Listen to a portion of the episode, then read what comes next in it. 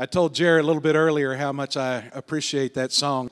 It tells Peter's story. It, he knew what he had done. He knew he had messed up. And because he knew he had messed up, he knew that there was no hope. And he locks himself up, closes himself up where no one can get to him. And, and he, he just kind of wallows in his pain and his sorrow. But then, then something changes. He hears a word from the women who've already been to the tomb. And when he hears that word, the hope begins to, to come back. And then when he gets to really see Jesus, he's got a whole new life. Well, I, I, want us, I want us to see if we can find that kind of joy this morning. We're going to look at the joy of Easter in two words. If you have your copy of Scripture with you, I want to invite your attention to Mark chapter 16. If you use the Bible app, you can find us in the Bible app. If you go to the menu, click on events, our church will pop up, and this worship service will pop up there inside the Bible app, and you can follow the texts along that way. But we're going to look in Mark chapter 16 as we consider together the joy of Easter in two words. And you're familiar with this text. This is uh, one of the um, this is one of the gospel presentations about what happened at the tomb. So let's look at it together again. Mark chapter 16, beginning at verse 1. When the Sabbath was passed. Now let's pause there for just a minute because that's kind of an important phrase. It kind of helps set the stage and help us understand what's going on. Jesus died on Friday. They put him on the cross around 9 a.m. And around 12, everything went dark and he felt lonely. He felt separated from God. And then around 3, he was done and he said, It is finished. He commended his spirit to the Father. He died on Friday. Well, they had a very short time to get his body from the cross, to prepare his body, put his body in a tomb. Joseph of Arimathea said, You can borrow my tomb. Well, he probably didn't know it was being borrowed. He probably thought he was giving it up. He said, You can have my tomb. They put Jesus in that borrowed tomb, and but they because it was almost sundown, at sundown Sabbath would begin, and you don't work on the Sabbath. Sabbath begins at sundown, so they had to do what they could do before the sun went down, and that wasn't much time. They didn't get to properly prepare his body. So they just put him in the tomb. They said, Well, we'll come back later after Sabbath and we will finish preparing his body and doing all the stuff they did. They used perfumes and incense and they wrapped it up and all the whole thing. So they said, We can't do that because of Sabbath, but we'll come back. And so that's what it means when it says the Sabbath was past, that waiting time. Now it would be okay to do the work necessary to show him the respect and the honor that he was due. And so now it's time to go back to the tomb and finish preparing his body. When the Sabbath was past, Mary Magdalene, Mary the mother of James, and Salome bought spices so that they might go and anoint him.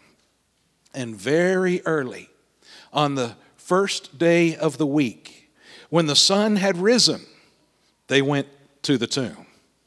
Very early. In other words, they didn't want to wait any longer than they had to. As soon as they could buy what they needed, they bought it. And as soon as they could get there, they got there very early. No hesitation, no waiting, no distractions. They wanted to be there as quickly as they could, and they arrived. It says there's an interesting, there's an interesting reference here that caught my attention. And it, it said in verse 3 they were saying to one another, who will roll away the stone for us from the entrance of the tomb?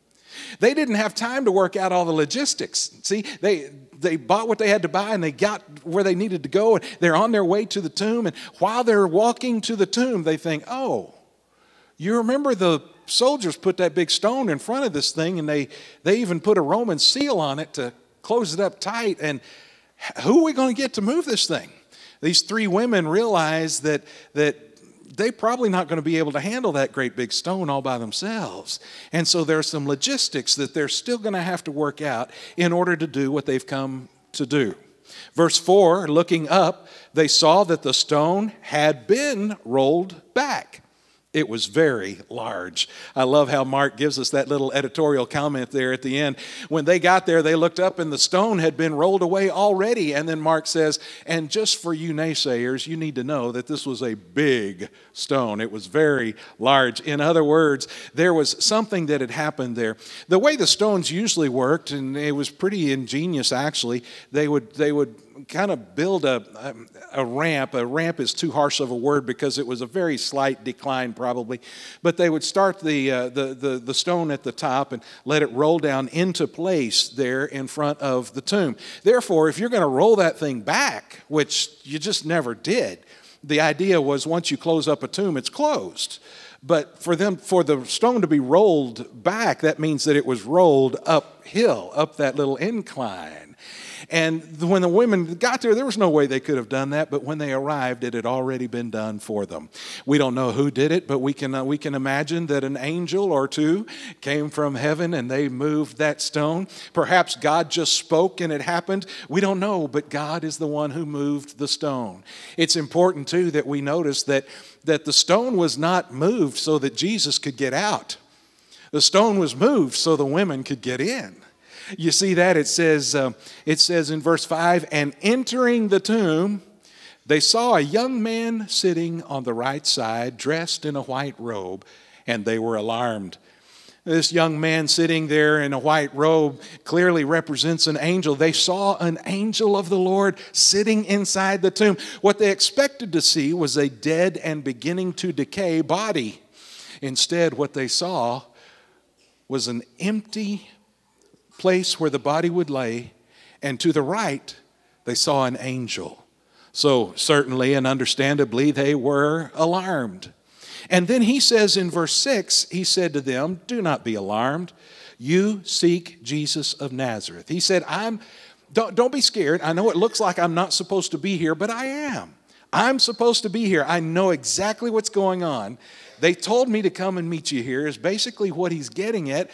They were alarmed because he seemed out of place. And what he's saying is, I'm not out of place. I know you came to see Jesus of Nazareth. I know what's going on, and we've got this under control. Listen, he says, I know that, that you came to seek Jesus of Nazareth, who was crucified. He has risen, he is not here. See the place where they laid him. The, the first good news of Easter, he has risen. He's not here. You can see for yourself. You can experience it on a personal level. You can tell by your own experience that He's not here.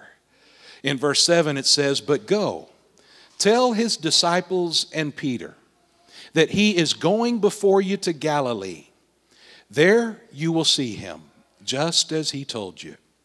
They went out and fled from the tomb, for trembling and astonishment had seized them, and they said nothing to anyone, for they were afraid. Now, they, they don't say anything to anyone along the way, but when they get to the disciples, you better believe they told the disciples. Did you notice the two words? We went by it pretty quickly, but two words that summarize the joy of Easter the angel, the messenger of God giving the words of God to the people of God, he says, Go and tell his disciples and Peter. Those are two very important words. Go and tell the disciples and Peter. Peter was the one who was sitting at the meal with Jesus that Thursday night. They had gathered for the last time that they would be together. And Jesus broke the news in kind of a somber way. He said, One of you is going to betray me.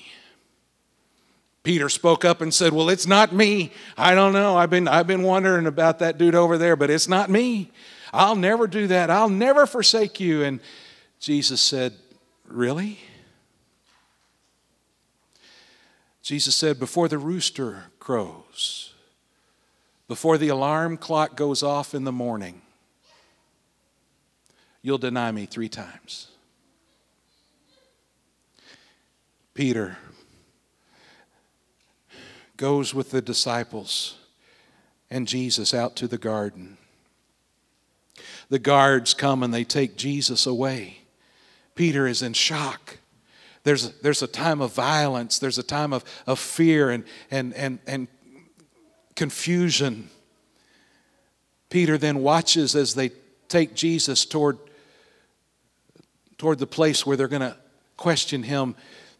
Peter follows afar off, the Bible says. And he waits in the courtyard. And while he's waiting in the courtyard, somebody comes up to Peter and says, Hey, don't I know you? Aren't, aren't you one of Jesus's guys? And Peter says, No, no, you got the wrong guy. Somebody else comes up and he says, Dude, you talk like a Galilean. You have that funny Galilean accent. I'll bet you're one of Jesus' dudes. He says, No, I'm, I'm, I'm not.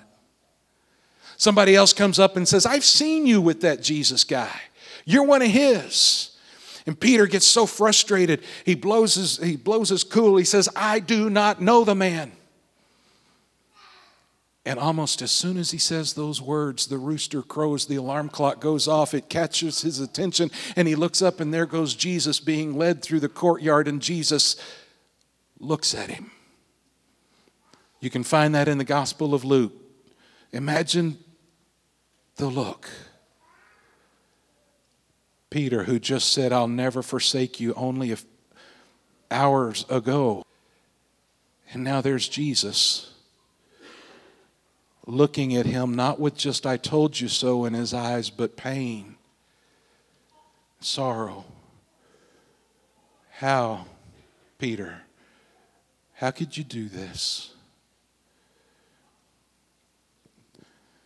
They take Jesus to the cross. Some of the disciples hang out for a little bit, but before long they all run. Peter goes back to the upper room and he hangs out, he hides. He's scared, he's afraid. All hope is lost. But then the angel tells Mary and Mary and Salome go and tell the disciples and Peter. In those two words, the story of redemption is told and Peter tells us about redemption. Redemption is redemption is, is think of it as a new start, but it's more than a new start. It is literally buying someone out of slavery in order to set them free. So when we say Jesus redeems us, what we mean is he paid the penalty for my sin. He paid the ransom for my sin, for my soul, and he set me free from sin and he delivered me into a full life. Jesus said through the messenger, Go tell the disciples and make sure you tell Peter because he needs to know that he's got a new start. It's a story of redemption. In Colossians chapter 1 at verse 13, he has delivered us from the domain of darkness. See that delivered idea? That's, that's redemption. He has delivered us from the domain of darkness, transferred us to the kingdom of his beloved Son, in whom we have redemption, the forgiveness of sin. Somebody this morning could really use a start over. Somebody could use a second start. Somebody looks at their life this morning and all you can see is the failure and the mistakes and the pain that you felt and the pain that you caused. Somebody needs a fresh start. And the good news of Easter is Jesus says, Go tell the disciples and the one who needs a new start. He is the Redeemer. Easter is about redemption. Easter is also about grace. In those two words, and Peter, we see God's grace. Why would he go to the trouble to redeem us? How does he do that? Because of his grace. He does it because He extends to us that which we don't deserve. mercy. Mercy is not getting what you des- really deserve. You deserve a death penalty. You deserve punishment. Mercy is not getting what you really deserve. Grace is getting what you don't deserve. We don't deserve to be made right with God with an everlasting hope, and yet that's what He gives us. Go tell the disciples and make sure you tell Peter a beautiful act of grace. When Peter was up at the plate, he struck out. Aren't you him? I'm not him. Don't you know him? I don't know him. Yeah, you talk like him. I am not one of his. I don't know the man. He got three pitches right over the plate, and all three times he swung and missed. The message from Jesus is You struck out, but I'm not going to bench you. You're still on the team, and I'm going to meet you soon to help you get back in the game. Grace. And Peter. The story of redemption, the story of grace, the story of love. It's a story of redemption in that he gives us a second start. Why? Because of grace. How? Because he loves us. He loves us enough to extend that grace to us. The reason the messenger said, Go and tell the disciples and Peter was because God's love for Peter had not diminished one iota. Regardless of his failures, his mistakes, his sin, God's love could not be separated from him. Paul found that love. In Ephesians chapter 2 at 4, he says, But God, being rich in mercy, because of the great love with which he loved us, even when we were dead in our trespasses, made us alive together with Christ. By grace, you've been saved. Listen, because He loves us, He made us alive together in Christ. You couldn't be alive in Christ unless Christ was alive. Easter is a story of redemption and grace and great, great love. It's also a story of purpose. The messenger says, Go tell the disciples and Peter, because we got more work to do. He goes on to say that Jesus is going to meet them in Galilee, like he said earlier. Why is he going to meet them in Galilee? To give them their marching orders. Jesus says, I'm on my way out. You guys have to take over. Here's what you're going to do. He's going to meet them in Galilee to give them their marching orders. And he says, Make sure Peter's there. Why? Because Peter still has a purpose. You had a chance in life, you had a good chance, you had opportunity, and you blew it. You had everything in front of you and you made a mistake. You made a bad choice. You went the wrong direction. So, what's left for you? Because He is the Redeemer who acts in grace, because He loves you, you still have a purpose. You are alive because you still have a purpose. You have a reason for being. God has a plan for who you are, or you wouldn't be here. Go and tell the disciples and Peter. If, you, uh, if you're following along in the scriptures, look with me in John chapter 21. Jesus said, I'm going to meet you in Galilee, and cert- certainly enough, when they got to, to the meeting place in Galilee, Peter got there and he said, Well, I don't know what you guys are going to do, but I'm going to go fishing. I think it's his way of saying, I'm returning to my old life. This, this Jesus thing didn't work out for me because I, I screwed it up and now it's too late. I'm just going to go fishing. the disciples join Peter and they go fishing, and Jesus shows up and he says, Hey guys, um, you're fishing on the wrong side. You know, if you do this, then you can get a bunch of fish. And they get a bunch of fish. They said, Cool. He said, Now that you got all those fish, why didn't somebody cook that up? Let's have some breakfast. They have breakfast together. And then in John chapter 21 at 15, when they had finished breakfast, Jesus said to Simon Peter, Simon, son of John, do you love me more than these? And before we go on, whew, did you hear what he called him? Simon, son of John. Last week, we talked real quickly about Simon, son of John. Son of John would be Johnson. His name was Simon Johnson. We talked about him real quick last week and how Jesus said, Now your name is not Simon anymore. Now your name is Peter. Peter was the one who said, You're the Christ, the Son of the living God, the very first human being to ever get to say, You're the Messiah we've been looking for, you're Him. And as soon as he said that, Jesus said, You're right.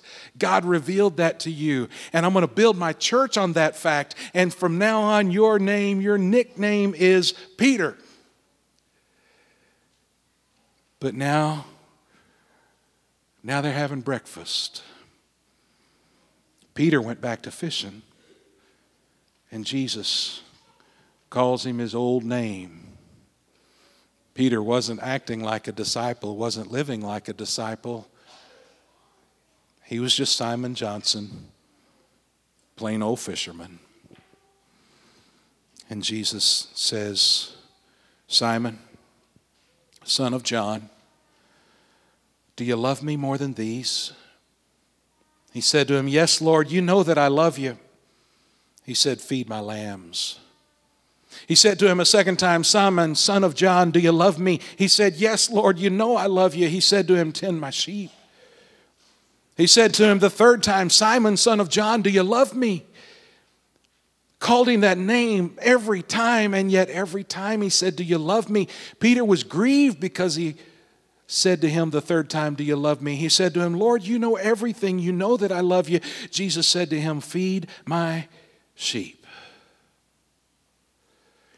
How many times did Peter deny Jesus? Three.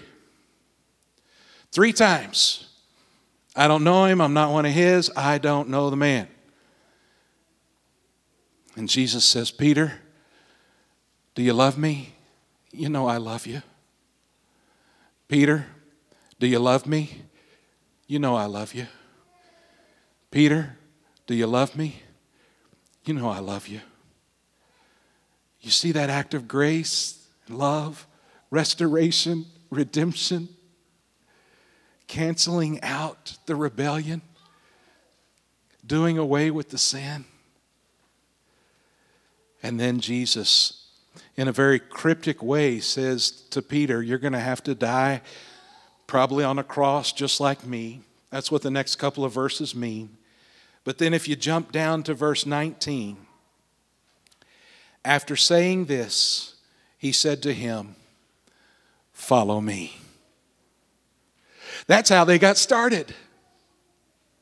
Jesus first called him, said, Follow me. And Peter became a disciple. Yeah, I'm going to follow Jesus. Jesus, I'm with you, man. And then he forsake him. Jesus comes back and cancels out the sin. And they start all over again with follow me. Simon, son of John, is once again a disciple. Go tell the disciples and Peter. In 1 Peter chapter 2 and verse 9, it speaks of our purpose. Jesus had a purpose for Peter. That's why he brought him through that. That's why he forgave his sin. That's why he said, Now follow me. We've got work to do. He had a purpose. And then later, Peter tells us, the church, that we all have purpose. Look, you are a chosen race a royal priesthood, a holy nation, a people for his own possession, that you may proclaim the excellencies of him who called you out of darkness into his marvelous light. You have a purpose, church, believer. You have a reason for being. And that is to point people in his direction to, what does it say? Proclaim the excellencies of him who called you out of darkness into his light. We have a purpose because Jesus is alive. And Peter tells a story of redemption, of grace, of love, of purpose, and it tells a great story of hope.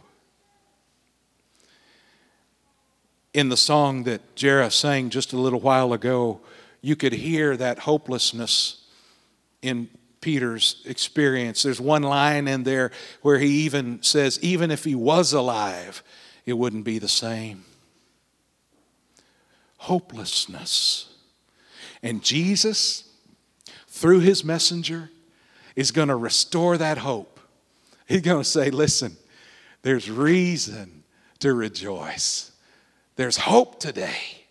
Go tell the disciples and tell Peter. He singled him out to make sure he knew that hope is not lost. The master of second chances is alive and well. And so you, like Peter, can have that second chance. There is still hope. Look how far Peter came. Peter was the loudmouth. At one time, he told Jesus, You don't have to die on a cross. Jesus said, You better get behind me, Satan. Another time, Peter said, I don't even know the man. Right after he had made a big show of saying, I'll never forsake you. And look how far he came. Peter was the one that God chose to preach the very first and, in many ways, the very best sermon that has ever been preached within the Christian church. Now, Jesus was a greater preacher, but the church hadn't been established yet. Peter preached the first and, in many ways, the greatest sermon ever preached within the church. And he went on to tell people all over the place about Jesus. He even wound up writing a couple of books that we have now in our Holy Bible. And it is in one of those books that that very same guy that heard the rooster crow and saw the look in Jesus' eye, look how far he's come. That very same guy is able to say in 1 Peter chapter 1, Blessed be the God and Father of our Lord Jesus Christ. According to his great mercy, he has caused us to be born again to a living hope. We have a great hope. It's a living hope through the resurrection of Jesus Christ from the dead. Beloved, it's amazing to think that Easter tells the story of redemption. You can have a second chance, and that is possible because of God's grace. And the reason that He gives us grace is because He loves us. And because He loves us, He also gives us a purpose and He brings to us a living hope.